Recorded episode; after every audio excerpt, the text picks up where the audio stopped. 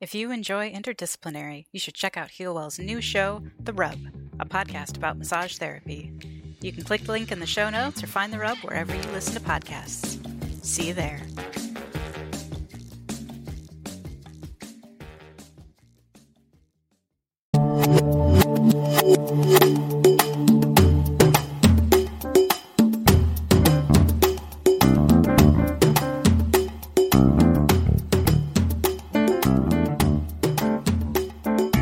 Welcome to this latest episode of Interdisciplinary. In this podcast, massage therapy educators, practitioners, and positive deviants Cathy Ryan, RMT, and me, Cal Cates, LMT, will use research, science, experience, and humor to explore the broad landscape of healthcare through a truly interdisciplinary lens.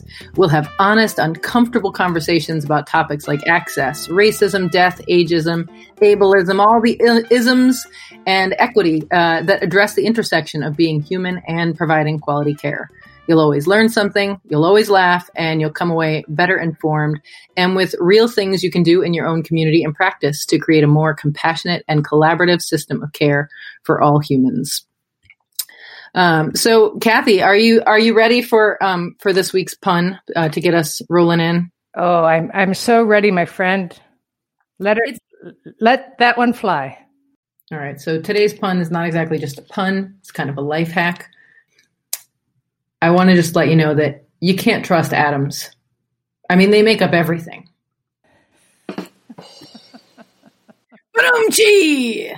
uh, so, Cathy Ryan, how is it going in um, in the Canada? Um, a collective sigh of relief. Um, we're we're feeling more of a sense of of hope. I think, like perhaps uh, some Americans are as well. And yeah, so th- there's that, and then there is COVID. It is real. It's still happening. Um, we're starting to see the numbers stabilize a bit here in BC. So for a while there, we saw the big surge, and now it's starting to level off again and even come down a bit. But uh, still wearing masks, washing hands, staying away from people other than ones right in my household. So that's how it's going here. How are how are you, my friend? Yeah, well, it's it's similar here. I mean, I, I did hear this morning on the news that um, some communities feel like they're starting to see the the downturn uh, that they feel that they have maybe hit the spike and and that they're headed downward. But you know, we also, I just uh, saw a friend of mine who is in her mid 70s, and she said that what she's hearing in her circles is that because of this sort of uh, mutant version of COVID that is um, not really different, except that it's more contagious, it's being recommended that people wear two masks. And so that's a whole nother debate. But honestly, the thing that I, I really just want to comment on is how I didn't even understand how harmful and traumatizing it was to have the truth of this continually denied until I saw those 400 luminaries on the National Mall that were put there to commemorate and to remember that 400,000 people have died from this virus or related complications of this virus, and that we've really been being told for the last year that this isn't happening. And it it was this really it was a surprise relief like when i got my first vaccine shot. Like i just sort of all these things in my body just relaxed and i was like right like it is true. I'm not crazy you know i've been believing it i have friends who are frontline providers and i've been in hospitals working with people who are treating people with covid and and i've known and believed it's real this whole time but to have this very visible display of no, America, this is for real. And not only is it for real, we're going to honor the people who've died, but we're going to do something about it. And we're going to do something massive and collective. And it just, um, yeah, now I'm feeling the trauma of the denial of it um, in a way that I wasn't before that happened. So I, I do. I hope that um, that the the plans that the administration is going to put into place really do make the vaccine uh, widely accessible, and that we do see a different a different world uh, by the summer. You know, it still doesn't address the issues we've mentioned many times that there are millions of people who are probably years away slash will never have access um, because of the state of their country or because of their socioeconomic status and um, that is some of the work that we will still need to do and you know, as excited as I am about the new administration, um, you get like 36 hours to relax. Um, and then it's back to work. You know, like if we become complacent, uh, we will lose the momentum that that is, um, you know, this hope and this possibility. So, uh, I'm really excited to have our two guests join us today because they are definitely part of the solution and just bright lights in their own uh, regard. So, uh, without further ado, we'll uh, welcome Beth Rosenthal and Dale Healey. Um, and uh, Beth, why don't you start and tell us who you are and why do we want to hear from you? well, thank you so much. It, it's we're um, we're both really excited to be on this podcast with you. So thank you for the invite and this opportunity to talk with you. I am the director of the Academic Collaborative for Integrative Health, and um, I think I think I'll give my my bio, and then Dale, after you give your bio, we'll release our announcement news. How does that sound? Sounds good. Build up a little suspense because okay yeah, we have a little announcement that many of you may know of, but still it's, it's, it's exciting for us. So to continue, um, my about me, I am the director of uh, the collaborative and my educational background is I have a master's in public health from University of California, Berkeley. I have an MBA and PhD from the University of Chicago Graduate School of Business. I have a passion for wellness and well-being and, and making care, caring, having good health care be available and accessible to all. And by healthcare, I'm really including all the social determinants of health. That's language that I, I didn't have when, when I was first getting into this, this, this field. I just did it because I wanted to feel better and I wanted to help other people feel better from what I had been learning. I had uh, health challenges as a child. So that made this, this desire for wellness and well-being really at the forefront for me. And this is how I, this is one of the ways I'm expressing it. I'm also an author and I've written books about how to use self-care tools in your daily life. Uh, a, one of them is It's That Easy, the high vibe guide to uh, what you really want and replenish. And, and, and, I don't remember the whole title now, but it's, it's like a workbook for, for, for good living. So help you use, help you use the tools. And by being in the integrative health and medicine field, I feel like I'm really helping move forward things I believe in to enhance people's well-being and planetary well-being. So that's just me, uh, a short thing, and, and we'll probably talk about more as we go along, but that's a start. Excellent. Thank you. Thanks, Beth. Dale, you're on. Yeah. So thank you, first of all, for uh, inviting us on. Really appreciate the opportunity to chat with you and and to share our story and a little bit about our the organization that we're we're here representing. Uh, I am the vice chair of the Academic Collaborative for Integrative Health. Um, I'm uh, as a, a, board member. We, maybe we'll get into this a little bit uh, further into the discussion, but I actually I represent uh, the Commission on Massage Therapy Accreditation, on the Academic Collaborative for Integrative Health. I'm actually the vice chair for the Commission on Massage Therapy Accreditation. So, um, my day job is with Northwestern Health Sciences University in Bloomington, Minnesota, where I serve as the dean of the College of Health and Wellness. Um, College of Health and Wellness is uh, uh, basically it's a it's a collection of health related programs um, that don't fit into the other two colleges. Our other two colleges are the College of Chiropractic and College of Acupuncture and Chinese Medicine, which is pretty self explanatory. But College of Health and Wellness, massage therapy, medical assisting, uh, medical lab tech, medical lab science, radiologic technology, uh, radiation therapy, and then our undergrad and post baccalaureate pre health program. So I've been at Northwestern for a little over 18 years. I came to Northwestern to uh, oversee what was then the School of Massage Therapy, which is kind of how I got my start in um, integrative health education. I started at a small massage therapy school in outside of Salt Lake City, Utah, uh, overseeing a teaching and then overseeing a, their massage therapy program. So, education is my my my education is in chiropractic. I'm a chiropractor by training, but very shortly after graduating from chiropractic school, I kind of stumbled into the education side of things through massage therapy school, and then expanded that uh, at Northwestern, and I and I love it. Uh, I also have a PhD from the University of Minnesota in organizational leadership, policy, and development, uh, with a focus in in higher education. So.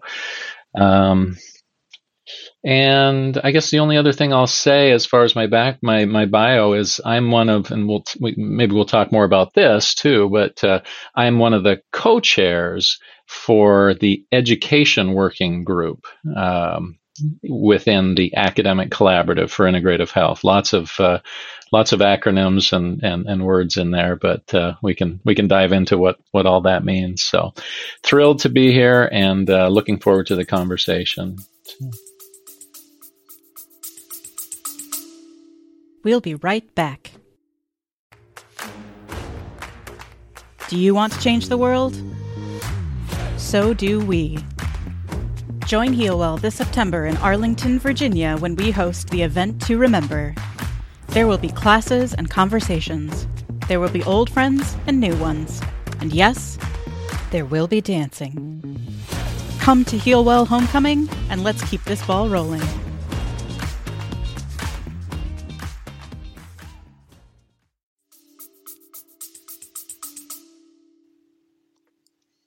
So many places to start. I mean, I, you know, the thing that I, I mean, I remember meeting you, Beth, uh, like it, maybe even a decade ago at one of the, when it was ACAC. Um, and, ACAC. and that's right. The Academic Consortium for Collaborative and Alternative Healthcare, I believe. ACAC. I, that, that, sounds right. Yeah. Something like that. And Dale, maybe, maybe, we w- met at the same event. I can't remember, but I feel like I've, I've, known you both for a long time and sort of um, the, our our profession moving forward, if we're talking about the massage profession um, and really healthcare in general, I feel like we'll really rely on people like what you just described each of you are and do. You know we sort of joke that you're sort of like the swiss army knife of of providers and influencers because you've got public health and education and you know dale you've got chiropractic as well as massage and sort of the natural overlaps don't get seen when we're in our silos. And, you know, I always, whenever I look at your bio, Dale, I think like, does this guy ever go to the bathroom? um, and, you know, we talk about that, but, um, but I wonder also how much of, you know, you have a lot of titles, but I bet there's a lot of overlap in the various things that you do. And so, um, I have like big broad questions, but I know you guys have an announcement, so we should maybe we should start with your announcement and go from there. Yeah, don't, yeah, don't keep us in suspense because we yeah. can finally talk about it, and so we're, we're super super excited. And Excellent. the announcement, which which some of your audience may already know, but uh, if they don't follow us, they they will not know if this is the first they've heard of our organization. And that is, we have merged with the Academy for Integrative Health and Medicine. So this is this is news, right? That's awesome. This, this process began in December of 2018, and we, wow. we haven't talked about it because it's been we've been in very deep and detailed discussions of do we want to do this? Why do we want to do this? How would it work? Yeah. And going back and forth between our respective boards, we have a we had a joint task force composed of members of our board, members of their board, members of our staff, members of their staff, doing the deep, deep deliberations and it, uh, going back and forth between our boards. How does this sound? What do you want? What you know? What sounds good? And we came with a, um, a memorandum of understanding with which both our boards signed in December. We started making the announcement December 28th. So this is really hot off the press. Yeah. And operationalization uh, began January 4th. So we still we still have to sign the legal papers. They're, they're being drawn up now. We expect that to be complete by the end of the month. And a, a lot will remain the same because a lot of our working group members and our, our, our, our members of our organizations are asking, well, what does this mean for us? So let me first start by saying it's business as usual, but better. Yeah. We have access to way more resources, a, a, bigger team, wider visibility, and we can talk about why this is such a great merger for both of our organizations and how it really extends our our reach and and the synergies but that is the, the most exciting news. And, and when we had originally scheduled this interview, I didn't know when our merger would, if and when it would occur and when we could talk about it. So I was kind of wanting to schedule at a time when I felt we might be able to. And so this is hugely exciting for us because we, we've been on many discussions where we weren't at liberty to talk about it because it was still in development. And now we can talk about it and it's happening and we're really, really happy. We got the scoop, Cal. Yeah, boom. Yeah. Well, and that leads me to ask, and I and I don't know how openly or or if there's anything to talk about here, but uh, we at Healwell we get questions all the time. How do I start a nonprofit? And I just tell people don't.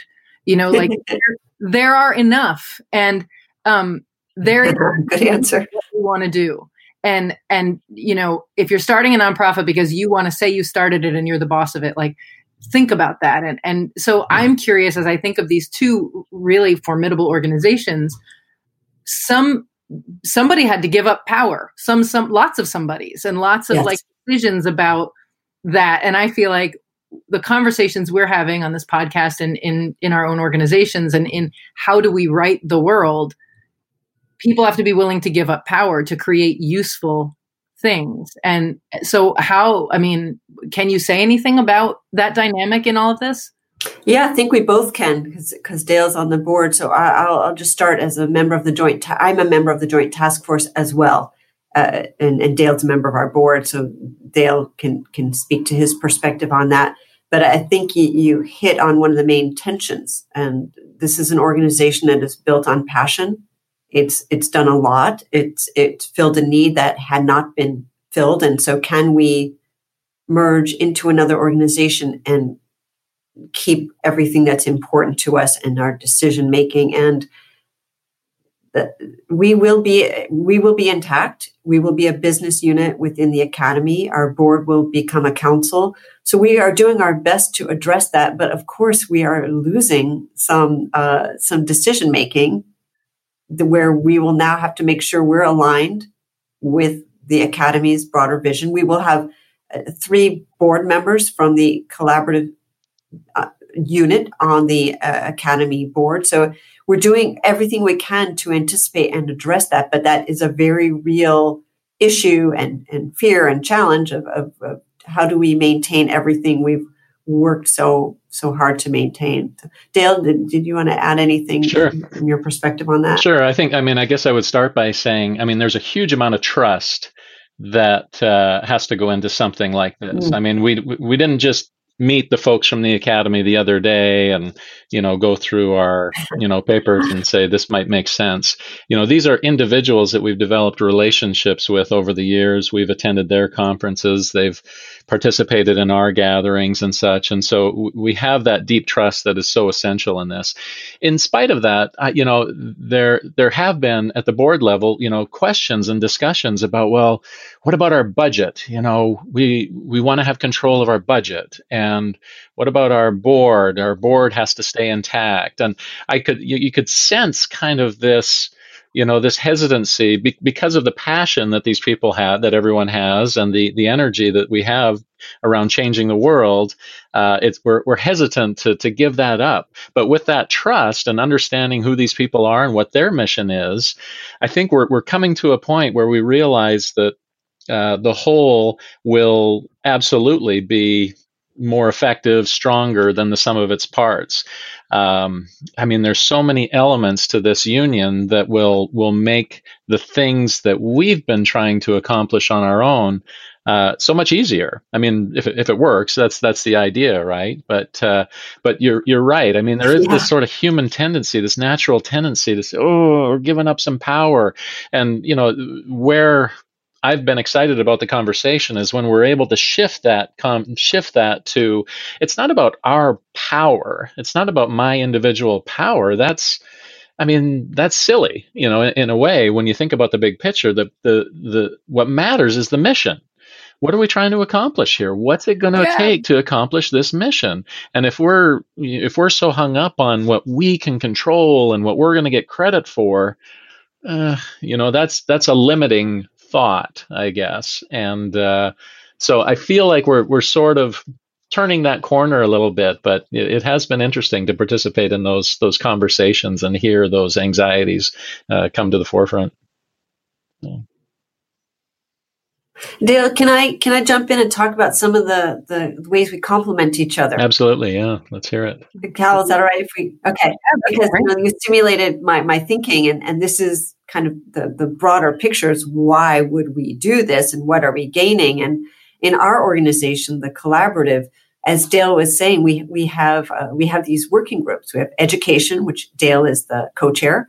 We have a research working group. We have a clinical working group, and these working groups, composed of fabulous volunteers, have developed all these these these papers and products over the years, and then we put them on our website and in these great integrative practice webinars, which we'll put a link to that too. There's a really really exciting one coming up in February, um, and then dissemination. Well, we need we we we could use a little uh, help with that, and here steps in the academy and they have great, you know, global reaches, so we can work with them for visibility and dissemination of, of our what we've been building, you know, our scholarly academic works that can really help, we, we hope, help people on the ground.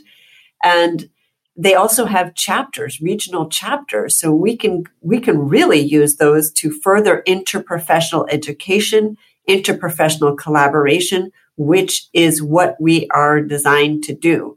And we also complement each other because the collaborative is more of an organization of organizations. Mm, yeah. And the academy has a primarily clinicians and, and so we and there's just so many ways and then on a personal level even though you know we, are going so nicely on, on the broad I, I will just say uh, another another way this this merger is so healthy for us is all the administration administrative tasks that can now be streamlined and taken off of my plate. Yes. So I can attend to programmatic work and our, our working group projects and the bigger picture of helping, you know, assisting, being involved with uh, all the things we want to do with our mission, creating a really a system of, of well-being.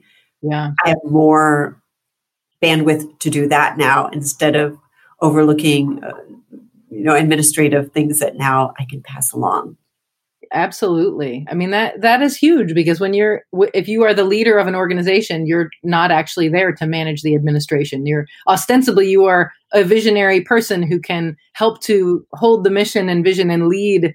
And if you're busy with bookkeeping and you know just all of the things that go into maintaining an organization it's hard to focus and, and to have those ideas and, and how to move them forward. That's an important yeah. point to make. Yeah. The, the other thing that occurs to me that that that I'm excited about for this merger is, you know, Beth already mentioned that the, the collaborative is an organization of organizations. The academy is an organization of uh, clinicians, practitioners. But the other big difference, I think, is that the academy um, is most of those clinicians and, and, maybe you know more about this than I do, Beth, the numbers and such, but I think most of them are medical doctors, nurses. They're not chiropractors, acupuncturists, and massage therapists. The the balance of them, anyway. And so I, I feel like in the in the complementary and integrative health world, there are organizations on the uh, I'm not really even sure how to say it, the Western side or the allopathic side that are reaching toward uh, reaching toward us, if we can say that, I'm using air quotes there with us, as the, the integrative health world. Mm-hmm. Uh, and and then we have organizations like the collaborative that are made up of massage therapists, acupuncturists, chiropractors, those folks who are usually thought of as the integrative health practitioners, and we're reaching out to them. You know, we have something to offer, and uh, and there's a few examples of that I can think of out there. But but this merger feels like that line between these integrative health practitioners that are reaching one way and the allopathic practitioners who are reaching the other way. It feels like that line is we're not reaching for each other as much anymore. We're closer. That line is blurred and we're we're able to share resources and ideas and and uh, that just feels like a huge win to me. Yeah and I, I will i will add to that that they have the academy has really done their work they they have a level playing field. So while they they I don't know the statistics, they may have more MDs and DOs than uh, you know than other. They have other integrative uh, professionals in leadership positions, like the Absolutely. Tabitha Parker, the ED is a naturopathic doctor, and they, they do have uh, our fields represented in, in definitely in their membership and in their leadership, and and still, so so so our meeting of the lines, as, as you say, Dale, they've done their work. Yes. So we're, we're not going into any hostile territory. They've they've already made it a level playing field and welcoming us to to complement even more. Absolutely. So, um, yeah. Yeah. Yeah. I don't, Yeah, I certainly don't mean to take yeah. anything away from them about the work they've done and such, but that's just, that's how I think they started and they've been, you know, migrating and, and, uh, trying to reach out and, and get people, uh, from, from our fields in leadership positions and such. And they've, uh, they've had huge success, but I think this is just going to be a, a, a huge leap forward in the, that, that evolution, I guess. So exciting. Here, here's a quote I have from from Tabitha Parker uh, that the Academy was historically an association of holistic medical doctors, and while the Academy became interprofessional in 2014, merging with the collaborative, that's us, will formally bring in the licensed integrative health professions, and it signals that professional silos are truly coming down. And of course, we're bringing with us also our traditional world medicine and emerging professions. And I, I think maybe I should take a moment and just explain what the the collaborative is. Do you think that would be useful, Cal? Definitely. Yeah. All right. The collaborative was founded in 2004, and we represent 20, approximately 20 national integrative health and medicine organizations. We're very much a- an academic organization with the councils of colleges, the certif- certifying and testing organizations, the accreditation agencies. For there, there's five licensed uh, integrative health and medicine professions. That means they have a federally recognized ac- accrediting agency, and those are acupuncture and East Asian medicine, chiropractic, direct entry midwifery, massage therapy, and um, naturopathic medicine. And then, as, as I mentioned, we also have ca- uh, organizations representing traditional world medicines and emerging professions, and those are these are professions that are engaged in self-regulation um, or working towards future licensure. We have individual colleges in those uh, professions that I mentioned who can be members, and many uh, individuals and organizations who are associate members, meaning they they they support us and they they just want to be part of part of it. Yeah. Well, and I, I feel like one of the things that you hit on, both in your description of, of sort of the history of ACIH and also in what what will be happening with this merger, is that I feel like, um, I mean, I'm constitutionally cranky about many of these things, and so my one of my frustrations has always been that um, integrative has been this sort of um, it's been this limiting description of modalities under an umbrella of like non-mainstream. And it's really a philosophy of care. And so we've had as you described you have these you know holistic and naturopathic you have physicians over here who sort of believe in this stuff whatever it might be and then you have these people over here who practice this stuff. But there's there hasn't been this idea that like integrative actually means that we are collaborating actively in the care of individuals and that multiple people from different disciplines will be providing what is useful from their discipline for this person and that we're sharing our ideas about how to bring this person to the best state of wholeness. And that hasn't happened. And i feel like we just had our strategic planning retreat at healwell and we did a pretty big pivot during covid toward we've always wanted to do and really focus on interdisciplinary education and collaboration but covid really gave us a chance because for six months we weren't able to touch patients because there wasn't enough ppe so um, my board was kind of like well wait so we're not doing massage anymore? And we're like no no no we're we're cultivating relationships across the sort of discipline aisle because the best advocates for other disciplines will always be other disciplines. You know you can only toot your own horn so loudly but if you have other practitioners who are already recognized as essential to care saying gosh you know if we brought in an acupuncturist if we brought in a massage therapist that would really change what it looks like for this person. And that's really how we move forward i feel like. So it's not a it's not mission creep at all. It's actually kind of a more efficient way to get there. Absolutely. Well and I, I don't want to miss the opportunity to to really highlight one of the things that dale said about look i'm not really giving up any power here really the whole point of this is the cause what we are fighting for what we are working for. And from my perspective that is in essence what disciplinary ought to be. That it's not this profession works better or that profession works better or you should listen to us because you haven't or whatever the case may be. It's about everyone collectively coming to the table and figuring out what it what best serves the patient. You know so from my perspective someone who practices from a very patient centered uh, perspective for me this is exciting because this is what this is speaking to we have these patients they need such and such. How can we best achieve their goals or meet their needs? And the, the language is so important. That, that's what our many of our Yes, languaging. The the point that Cal made about uh, the languaging of it, the, this term integrative, and we're struggling with integrative now. It wasn't that long ago we were struggling with alternative, right? Alternative was the thing for so long. Oh, we're alternative. We're alternative to you know what other folks are doing and and such, and uh, and that became that that served a purpose at the time. You know, it's it's sort of that that's what the the situation called for, I think, was that term at the time. But we've evolved past that. And now alternative sounds terrible, right? We don't use alternative anymore. We're not alternative. We're integrative. We want to work with you. But, you know, I've struggled with, you know, every time I say integrative, that when I refer to us as the integrative health professions, it feels awkward to me. I'm, inside my head, I'm like, eh, we're not the integrative health professions. Integrative is the model. We're working together for an integrative model.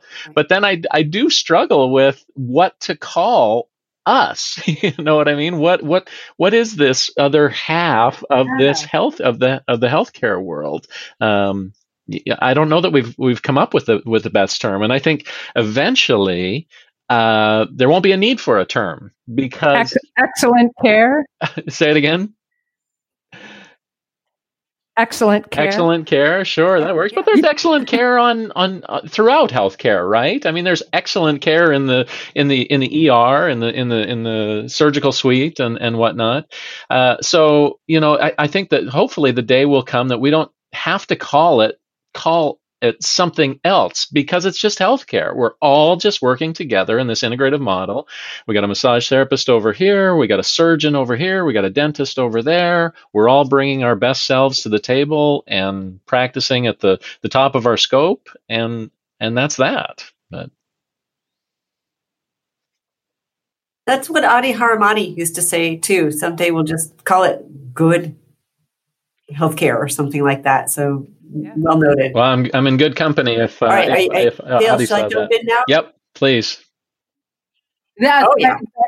so, uh, uh, what I, I, I this whole idea of interprofessional education and interprofessional collaboration is so big and so big with us. That's front and center for us. And I'm reminded of something that John Weeks used to say, who was our founding, not our founding, but he he was our Chief executive director for a long time. Yeah. And he would say, we practice interprofessional education internally so we can foster it externally.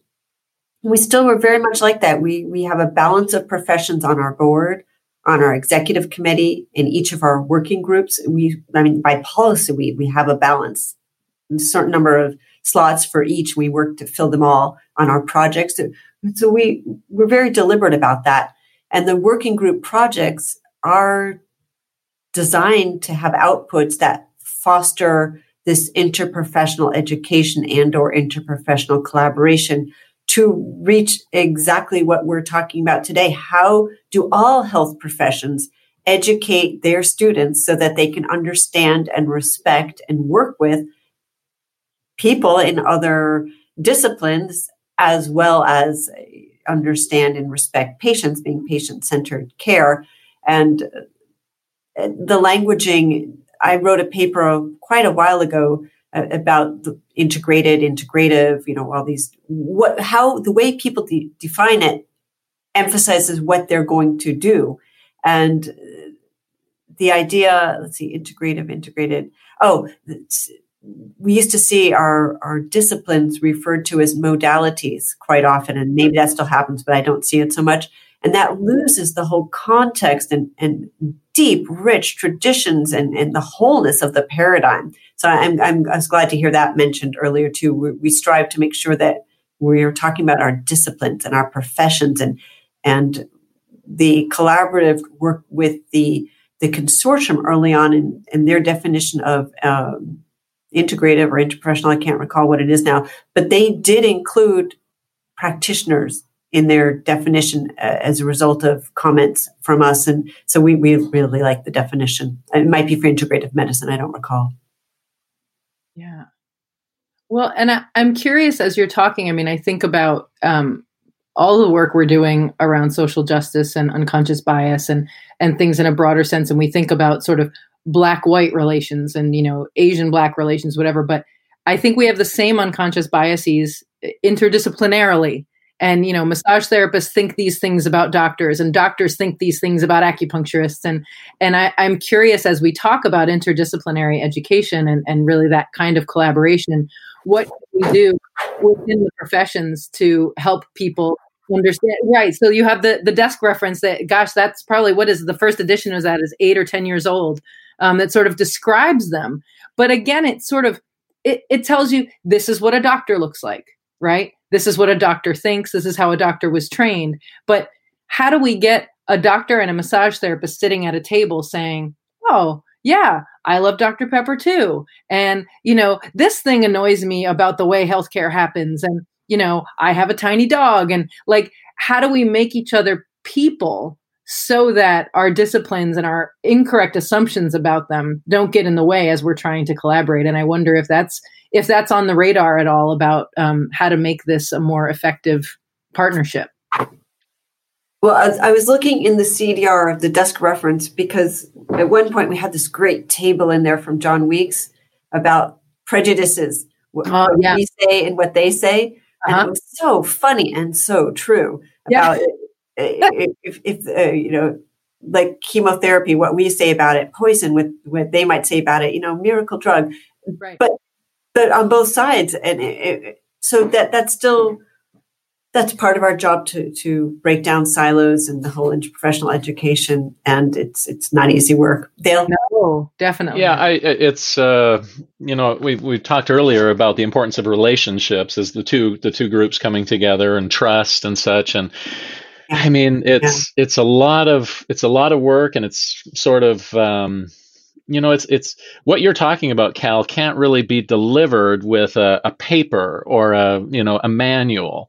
You know, right. one thing we do at uh, at Northwestern right. that we've done for many years is uh, the uh, second year medical students from the University of Minnesota come on campus uh, uh, at least up until this last year, they came on campus. We did do it virtually this year, but uh, they come on campus to learn about acupuncture and Chinese medicine. And they we set up these tables in the gym. They go from table to table, and uh, they get a needle put in their arm and they you know experience moxibustion and tuina and all of those things from acupuncture students. And then we go back into the the auditorium after they've experienced these things and we have a panel. And there's a medical doctor up there and one of our senior acupuncture faculty.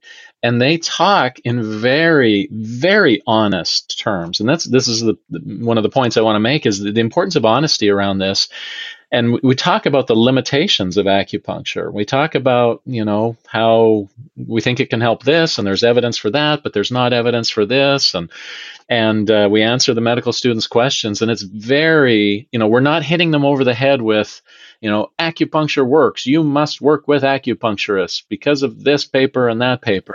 Doesn't work. Right. Doesn't work. Puts up barriers. But if we're able to have an honest conversation and be honest with ourselves about the limitations of our own professions and uh, be willing to be vulnerable, a little bit vulnerable with that, um, I think barriers will come down and we'll be yeah. able to see each other as. Uh, you know competent practitioners in in our own individual professions and and see those opportunities to invite the massage therapist into the hospital the acupuncturist into the hospital refer to a surgeon um, you know those those types of yeah. uh, those types of relationships can be built. But it takes it takes you know being willing to give up some of that power as we said earlier to trust uh, to be open to it. So and both ways right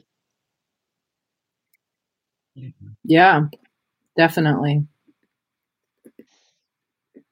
So uh, you know i think one of the one of the challenges i know from our perspective in massage therapy is that um, I, I feel constantly like i'm not sure where to put the horse or the cart because I I don't want a wholesale welcoming of 360,000 massage therapists into healthcare because a lot of us are not prepared to make that integrative contribution. And so I out of, you know, this horn I'm yelling, gosh, you know, massage therapy could be so valuable in chronic pain management and chronic disease management and so many we could be saving millions of healthcare dollars but at the same time, then I just spend two minutes in like a Facebook massage therapist group and I go, oh, except don't invite these people. from an education standpoint, it's hard to know how far upstream do we go? How do we, and I imagine this is, there are similar conversations in other disciplines that there are massage therapists who will never want to be in those environments. And how do we help them understand that by creating an avenue for that, nobody loses. Yeah. Um, and that you don't have to come to that party. Just don't stand in front of the door. yeah, yeah. The uh, you know my we, we, we won't have I don't think we'll have time to get into this in a lot of depth, but I think you know this, Cal, and certainly you do, Beth. That you know one of my areas of focus that I love is hospital based massage therapy. And one of the projects actually that's come out of the academic collaborative is a set of competencies uh, for hospital-based massage oh, therapy. So right? Uh, and they can be found on the on the website. We can give you that that link. Uh, you know, some of some of your listeners may know M.K. Brennan, a past president of the AMTA, Carolyn Tague, and then Beth also has worked on that project. Um, so I'll say that. I'll put in that plug. But I'll also say, you know, massage therapy, the thing I've said for many years is the blessing and curse of massage therapy. It is, is that it is so fantastic in so many different environments. You know, I tell potential students, I said, what other profession, what other healthcare profession can you practice literally on the beach or in the hospital? And everything in between. I mean, it is it is such a versatile and and people, you know, it tends to be unfortunate. The curse of that is sometimes it tends to be minimized or dismissed because it's it's it's everywhere. It's so ubiquitous in in the uh, in the in the market. But the the, the the twist on that is that the reason it's so popular and the reason it's p- practiced everywhere is because it works.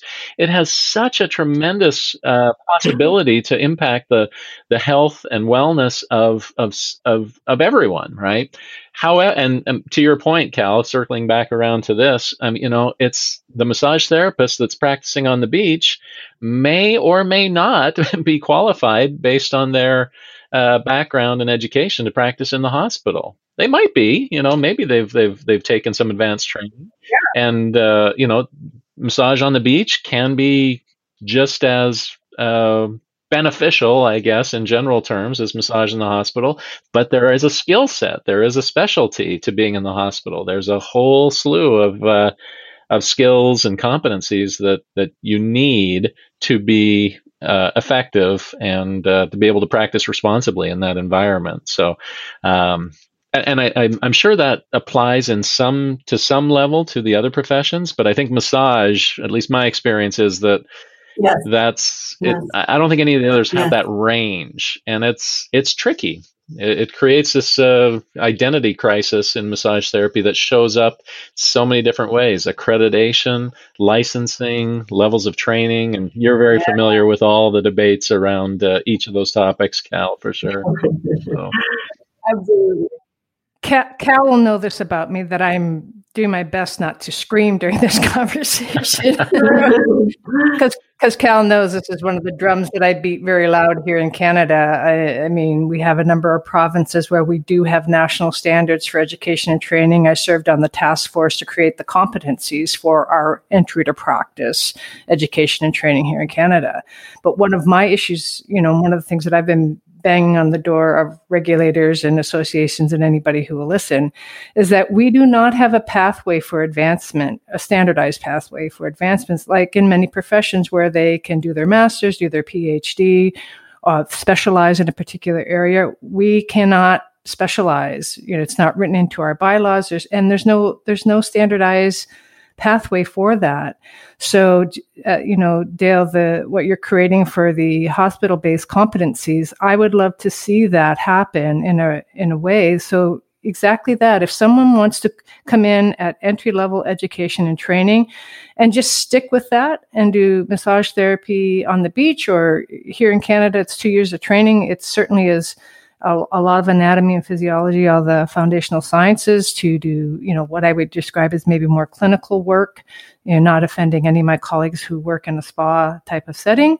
Um, but give that as a foundation. And then for those who want to go in a different direction or specialize in an area, create advanced um, education training uh, competencies. So, if we want to work more in the world of oncology, that we have those additional skills and that additional training that will support us so that we can practice in a safe and effective manner within those types of complex pain, complex trauma. You know, I can name a number of specialized populations that would be well served by a massage therapist having an avenue for that. 100% agree. Yeah, here, here. So it's uh, yeah. Something. Can, can you create that for us, Dale? Sure. Yeah, if you right that, that happen, Dale. Um, no today. Just do that. I'll, I'll um, work on it this weekend. I, you know, we excellent. we want to. We have really shifted in the last couple of years at HealWell to advocating for massage therapists um, because so much of the research that that exists, um, whether you know it be out with the public or with healthcare staff, or it's other providers providing a massage e kind of intervention and and doing strokes. And i mean we know that the primary thing we're interacting with when we're doing massage is the nervous system. So it, it's not that these people lack sort of the anatomical knowledge or the you know the physiology but there's a there is as we've just alluded to a set of skills that go with this practitioner that make your experience of that intervention different. And you know, I think we've, we've seen in Australia, they've established some national standards in Canada. I mean, the US is kind of too big, and I don't know that we'll ever have like sort of a national standard, but but something that would allow us to show that sort of advanced level of practice that says like these kinds of providers can work with these conditions or you know i think your point about setting is so important because there are people doing really important clinical work at massage envy there are people probably doing important clinical work on the beach. Absolutely. You know, your hands tell you what's under them, and go, oh, this is really useful right here. Um, so I think it is important that we separate those pieces. That it's not about where you practice; it's about what skills and self awareness and things come to bear in you providing whatever the care is you provide. Yeah. And and you know, I might add just you know just to bring this back to the the broader integrative health world i think that's going to be a point of tension as we as we move forward with these relationships with the with the academy and and uh, the broader healthcare world is scope of practice i mean that uh, you know the the acupuncturists and the chiropractors yeah. that's another that's another example of where this shows up you know ha, you know the, the chiropractors and medical doctors can do a couple hundred hours depending on your state of acupuncture training and and the patient oftentimes doesn't know the difference. I'm getting needles put in me, you know, and uh, there's acupuncturists that have well over 3,000 hours that are like, oh, you know, there might be a little bit of a difference there. And so that's, uh, that'll be interesting yeah. to, uh, that, that'll be an interesting piece of this evolution to navigate, I think, for all professions. Absolutely. Well, and an important, important thing that, that we can contribute because when ACCAHC first began, there was a task force, hotspots, cooling points, something like that, for just these issues because we are all educators. And the hope was that being an educator would trump any turf issues you, you might have to come in and discuss with other educators of different professions. And so, uh, yeah, Dale, I appreciate you saying that because it highlights that that could be an incredible opportunity for us as well to, to address this tension uh, in, in a way that's aligned with all of our values. Yeah. And I, I, think we can bring a lot to bear from the diversity, equity, and inclusion world that, you know, just as we have people of color being tokenized right now, as we know the optics are good to bring people of color onto your boards or your whatever, massage therapists, acupuncturists also get brought on. Like, see, we have this person. This person has no say in how care is provided, and we sort of like tell them what to do. But look, they're on our team. And, you know, I think we really need to, to take some of the pages from those books and understand what inclusion really means. And that brings us right back around to that who has to give up or at least is perceiving that they're being asked to give up power and how do we gracefully navigate those conversations? Because that that that will be one of the biggest sticking points i think of of really moving forward as a whole. Yeah very very good point. Yeah agreed. There's a janet Travell, the the mother of trigger points there was a great quote um, that I that I saw of hers many many many years ago, and it has stuck with me. And she said, "What, who is right doesn't matter. What is right is what matters." Yeah, you know, and I think that's a really important thing when we get into these collaborative spaces is to really focus on what what is needed here? What is the correct way forward? Not who comes up with the idea or who is going to be the person leading the charge or whatever the case may be. It, let's stay focused on what is the issue and what needs to be done to manage that or fix that or create a better way forward or whatever the case may be. 100% i like that. Yeah, yeah. Ugh. Yeah, a lot of the uh, the the well, the, the the task forces the task forces that we participate on, you know, the uh, the goal is to eliminate the need for the task force. You know, you accomplish what is right, and therefore right. you right. don't need that power anymore. So, um, that's I, I like that. I like that perspective. You know, it's not about my individual power; it's about what I'm trying to, what we're trying to accomplish. Yeah. Look what I did. I put myself out of a job. Yeah. Yeah. yeah that that's awesome. As a massage therapist, I try to do that all the time. Yeah, right, exactly. that means I've done a good job. Exactly. Well, I think we could probably talk to you both for hours more, but um, we um, we we want people not um, you know driving for hours just to keep listening, or maybe we do. I don't know.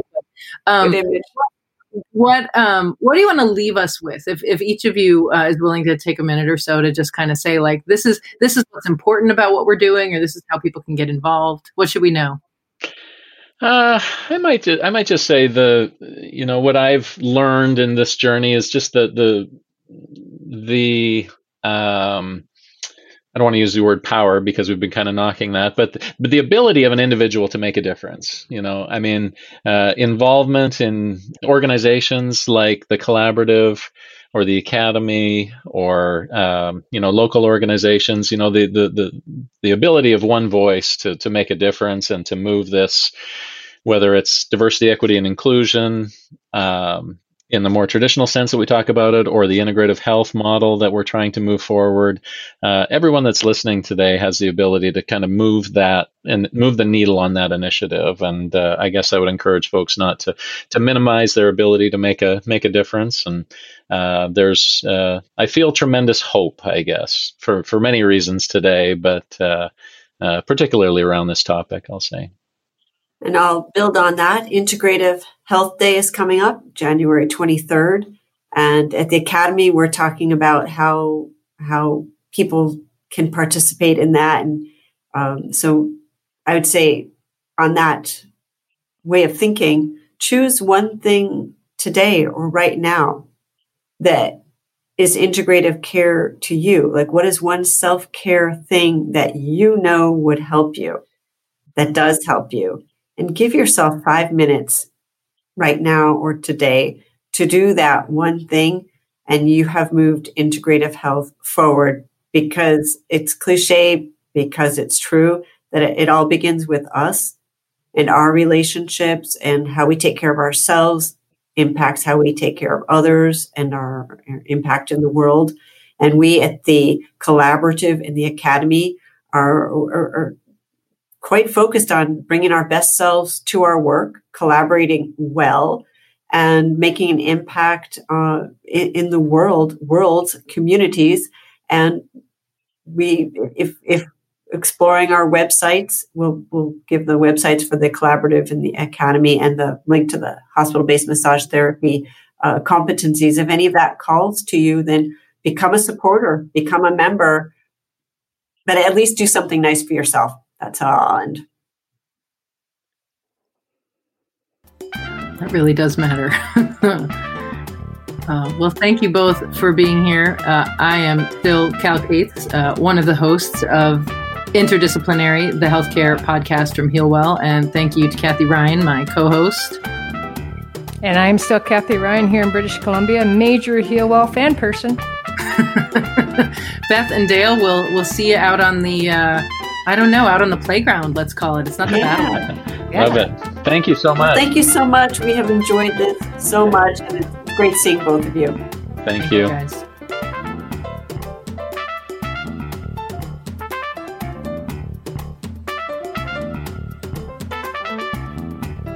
Interdisciplinary is produced by Healwell. Our theme music is by Harry Pickens.